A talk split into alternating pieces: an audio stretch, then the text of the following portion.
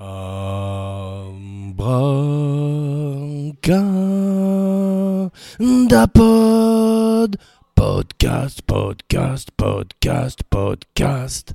Abracadapod 246, bonjour. Today, a special show, a bonus show as we revisit a year immortalized by the Stooges, by Serge Gainsbourg, and today by Quentin Tarantino, 1969, Once Upon a Time in Hollywood, on this Martin Luther King Day, the day after Brad Pitt won the SAG Awards, and a few days after his win at the Golden Globe, Abracadapod decides to fuck again with Quentin Tarantino to start 2020 on the good foot. Foot Tarantino, get it? so, once upon a time in Hollywood, there was a movie dreamt by Quentin Tarantino, his ninth movie, supposedly his penultimate movie. He said that he would retire after the next one. Abracadapod doubts it. He will find a way to stay and remain in the spotlight, one way or another, whether it is through plays or books, like he said, or through producing or even directing more projects. He has already announced a TV series based on bounty law, one of Abracadapod's favorite part of Once Upon a Time in Hollywood, the fake TV show that he created and based on all the TV shows he watched when he was a kid, like Wanted Dead or Alive with Steve McQueen. Abracadapod saw a lot of these shows when he was a kid in France, mostly Wild Wild West with Robert Conrad, who's referenced in Tarantino's movie by Al Pacino, who's having a wonderful year. Don't call it a comeback, he was always there. Even if he was doing movies that were a little less amazing than before, he's back with a vengeance, uh, with a strange wig and a stranger, even digital face in The Irishman, but he's wonderful as Jimmy Hoffa. And he's also back in the Quentin Tarantino film in a small supporting part as Marvin Schwartz. He has a wonderful scene where he's watching Tanner and the 15 Fists of McCluskey, two of the Rick Dalton's fake film that Tarantino shot scenes for. So there's going to be a TV series based on Bounty Law, and Abracadapod is really looking forward to it. The scenes from Bounty Law in the movie are very funny and very well shot, and the great Michael Madsen is fantastic. He looks like a real heavy from a western from the 50s, and Abracadapod is looking forward to seeing him in further adventures. Another thing that Abracadapod loved is that Jake Cahill, the character played by Rick Dalton, a character played by Leonardo DiCaprio, brilliantly, is a true killer. Everybody calls him Bounty Killer instead of Bounty Hunter in the show, and it's one of the great things of the movie. A movie which starts in black and white and turns to color, just like The Wizard of Oz in the beginning when we discover Cliff Booth, Rick Dalton's assistant, driver, body double, stunt double, played wonderfully by Brad Pitt, who had a very funny acceptance speech at the SAG Awards, where he said that he would put his award on his Tinder profile. And he's one of the great things of the film. Besides that scene with Bruce Lee, which is a little unnecessary, is absolutely wonderful in a part that Robert Redford or Paul Newman would have played in the 70s. And he brings a masculinity, a virility to the role equal to a Burt Reynolds or Nick Nolte in their 70s movies. One of the great things of the movie is the presence of the radio all throughout the film. As usual, the soundtrack is impeccable. Quentin Tarantino is a wonderful DJ, a wonderful archaeologist of the 70s music and cinema, and he brings all his knowledge to a movie that is very dear and close to his heart because it's his city, Los Angeles, as well as his favorite time for movies and cinema, the glorious 70s. To be more precise, the end of the 70s, the end of the flower power just before the Manson family murders. Manson family, which also has a huge role in the film. Charles Manson, not so much. He's played wonderfully by Damon Herriman, who was also playing Manson in Mindhunters. Abracadapod learned recently that Mindhunters, unfortunately, is probably not returning. But Damon Herriman, who only has a couple of scenes in Once Upon a Time in Hollywood, plays him fantastically well in David Fincher's series on Netflix. All the members of the family, the Manson family, are equally great. Margaret Qualley, who's the daughter of Andie MacDowell, Lena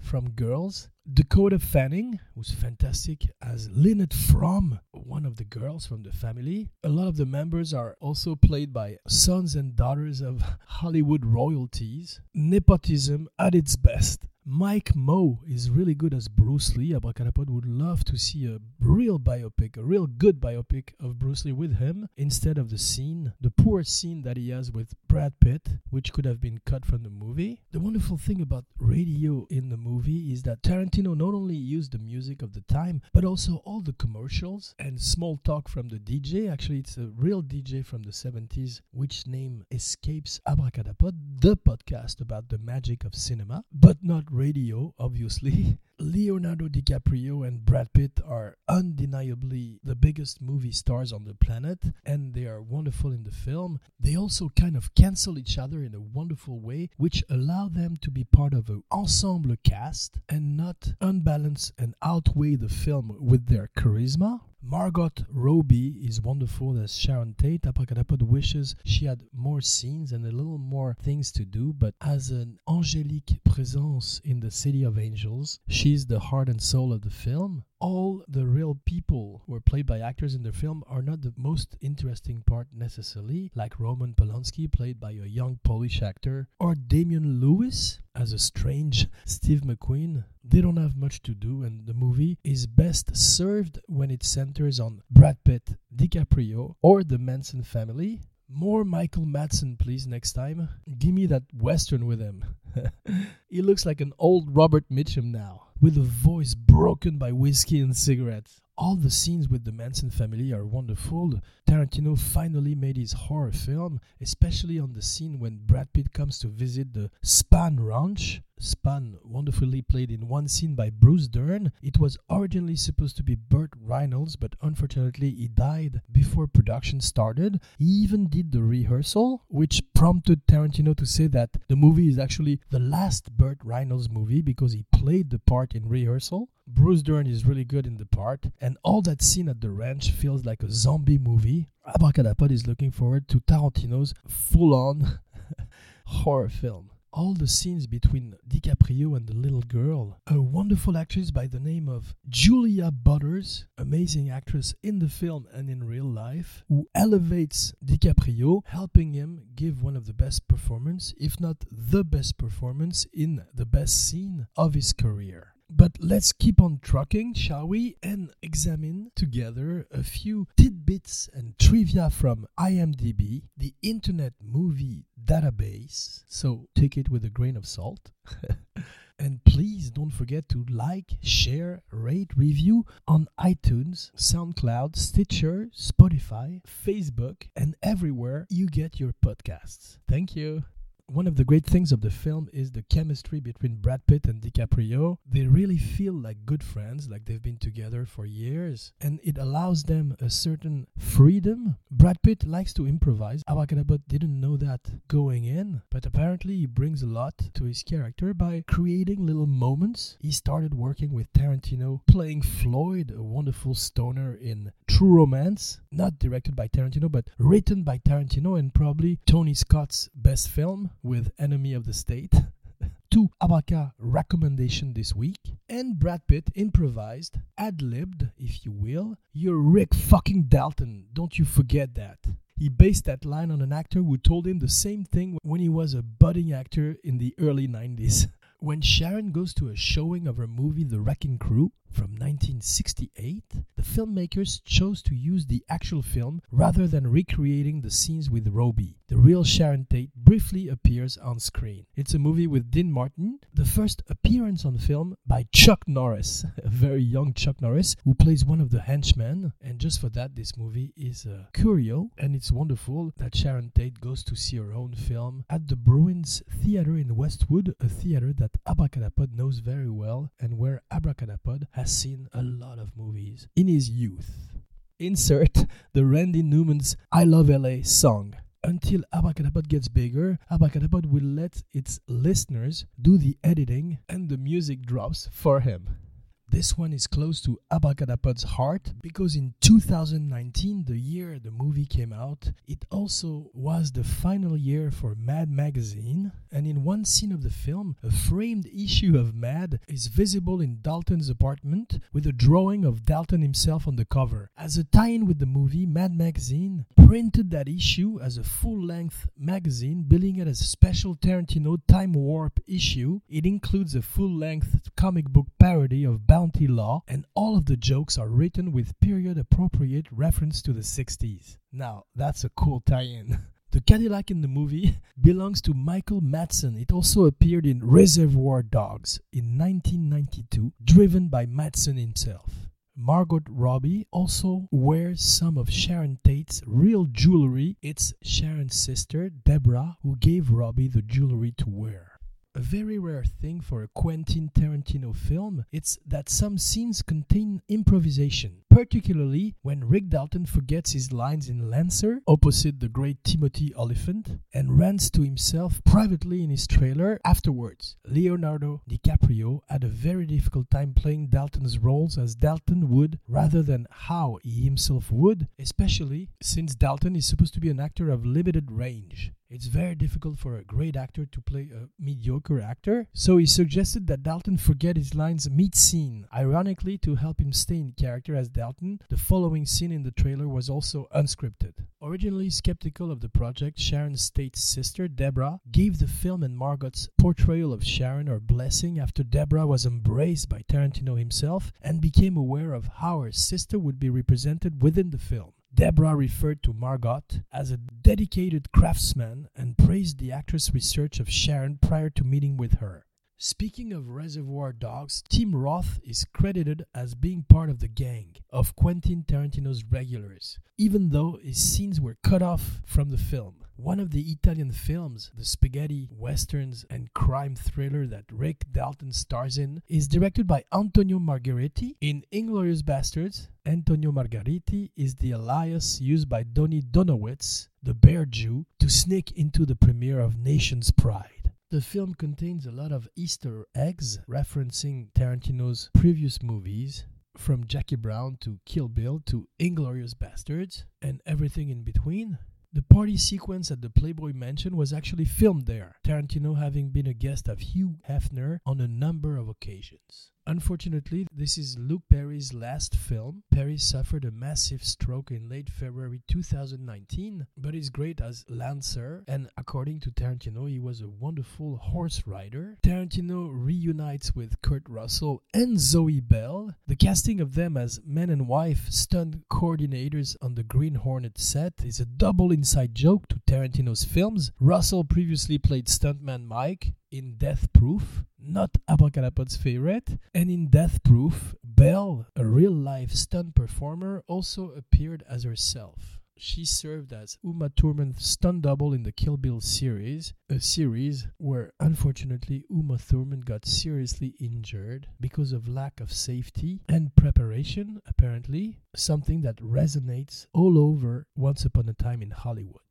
On the lighter note, Leo DiCaprio and Brad Pitt got along so well during the production that they confirmed that the film can't premiere that they would love to team up again on another film. Time for that remake of Butch Cassidy and the Sundance Kid. Tarantino has said he worked on the screenplay for five years. He should have taken one more year to cut 45 minutes out of the film to achieve masterpiece status. As it is now, it's a great film, which is already pretty good. Another wonderful thing about the film is the minutiae, how well it is researched. Tarantino is completely in his element, and it shows. He talks about all those TV series that he loved as a kid and knows them inside out, which is one of the great pleasure of the film. On Sunday night, Rick and Cliff sit down to watch Rick episodes of the FBI 1965. The audience is later told that the episode is the FBI All the Streets Are Silent. That is a real episode of the television show, and the ensuing clip is the actual opening to that episode. With one important difference, Rick Dalton has been edited into the place of the guest star villain, Michael Murtaugh. In reality, the role of Murtaugh in the episode was played by Burt Reynolds, likely explaining why Rick and Cliff refer to the gum chewing as strong.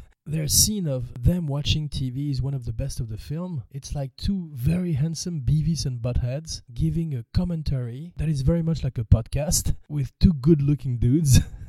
and Abracadapod hopes that they open the Oscars with Cliff and Rick commenting anything DiCaprio is also inserted in The Great Escape in lieu in place of Steve McQueen. It is to imply that maybe he lost the part to McQueen or just audition. Maybe it's just his fantasy, just like the Bruce Lee scene might just be Cliff Booth's fantasy when he takes off his shirt on the roof. Another highlight of the film Speaking of minutia and reality telescoping with fiction, the character played by Timothy Olyphant, James Stacy, is seen in the movie leaving the set of Lancer on his motorcycle. On September 27, 1973, Stacy was taking his girlfriend Claire Cox for a ride on his motorcycle in the Hollywood Hills when a drunken driver struck them. She died and Stacy lost his left arm and leg. In addition to his on-screen role, Kurt Russell provides provides the voice of the off screen narrator. Happy birthday, John Carpenter. Happy 72nd birthday. Abracadapod is looking forward to one last escape from wherever with him and Kurt Russell. It's not too late to give Snake Plissken a proper send off. Snake Plissken Unforgiven. The Maltese falcon seen in the bookstore visited by Sharon Tate is the real Maltese falcon, now owned by Leonardo DiCaprio, an avid collector, and Michael Madsen's yellow Cadillac has more screen time than he does in the film, unfortunately. Prout, as we say in French. When Charles Manson goes to the Polanski house and Jay Sebring, played by Emile Hirsch, tells him that Terry and Candy aren't there, he's talking about Doris Day's son, record producer Terry Melcher, and his then girlfriend, actress Candice Bergen. Manson also mentions Dennis Wilson. One day Abracadapod will do a special Manson show, and it will be helter skelter.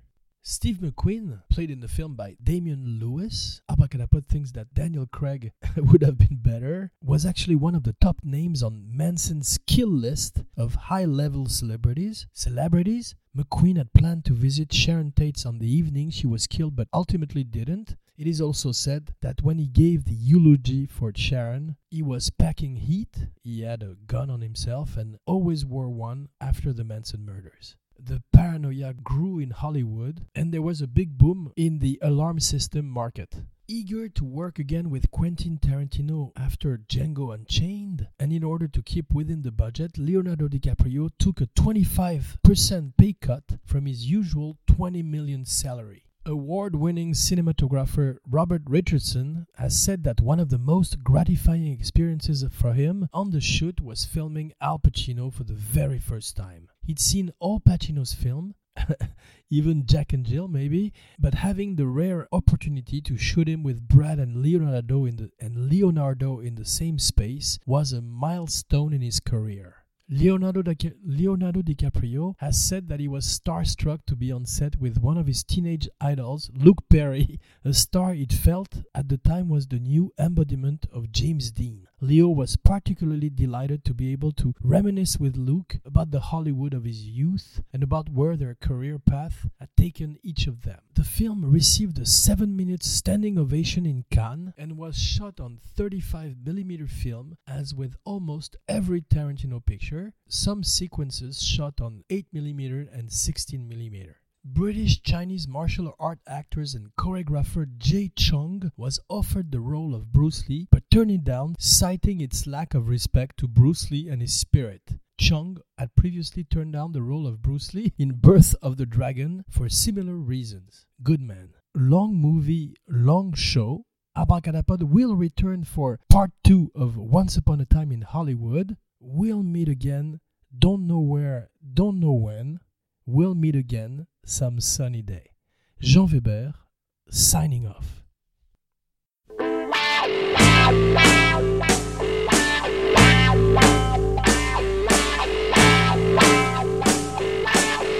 all right.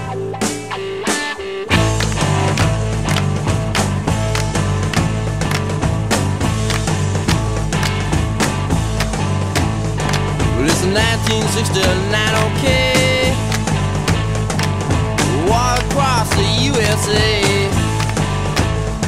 It was another year for me and you. Another year with nothing to do. It was another year for me and you. Another year with nothing to do.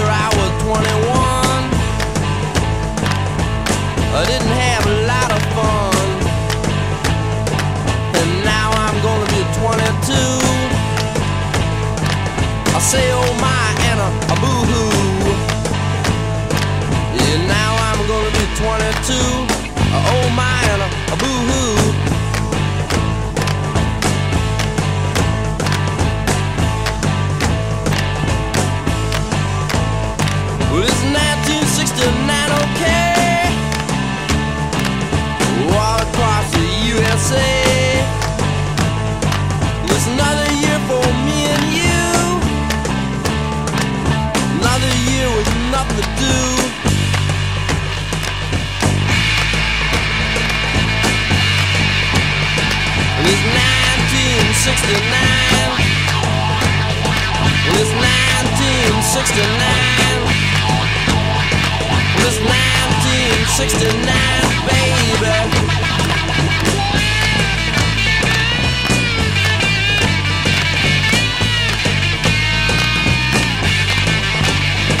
It's 1969, baby.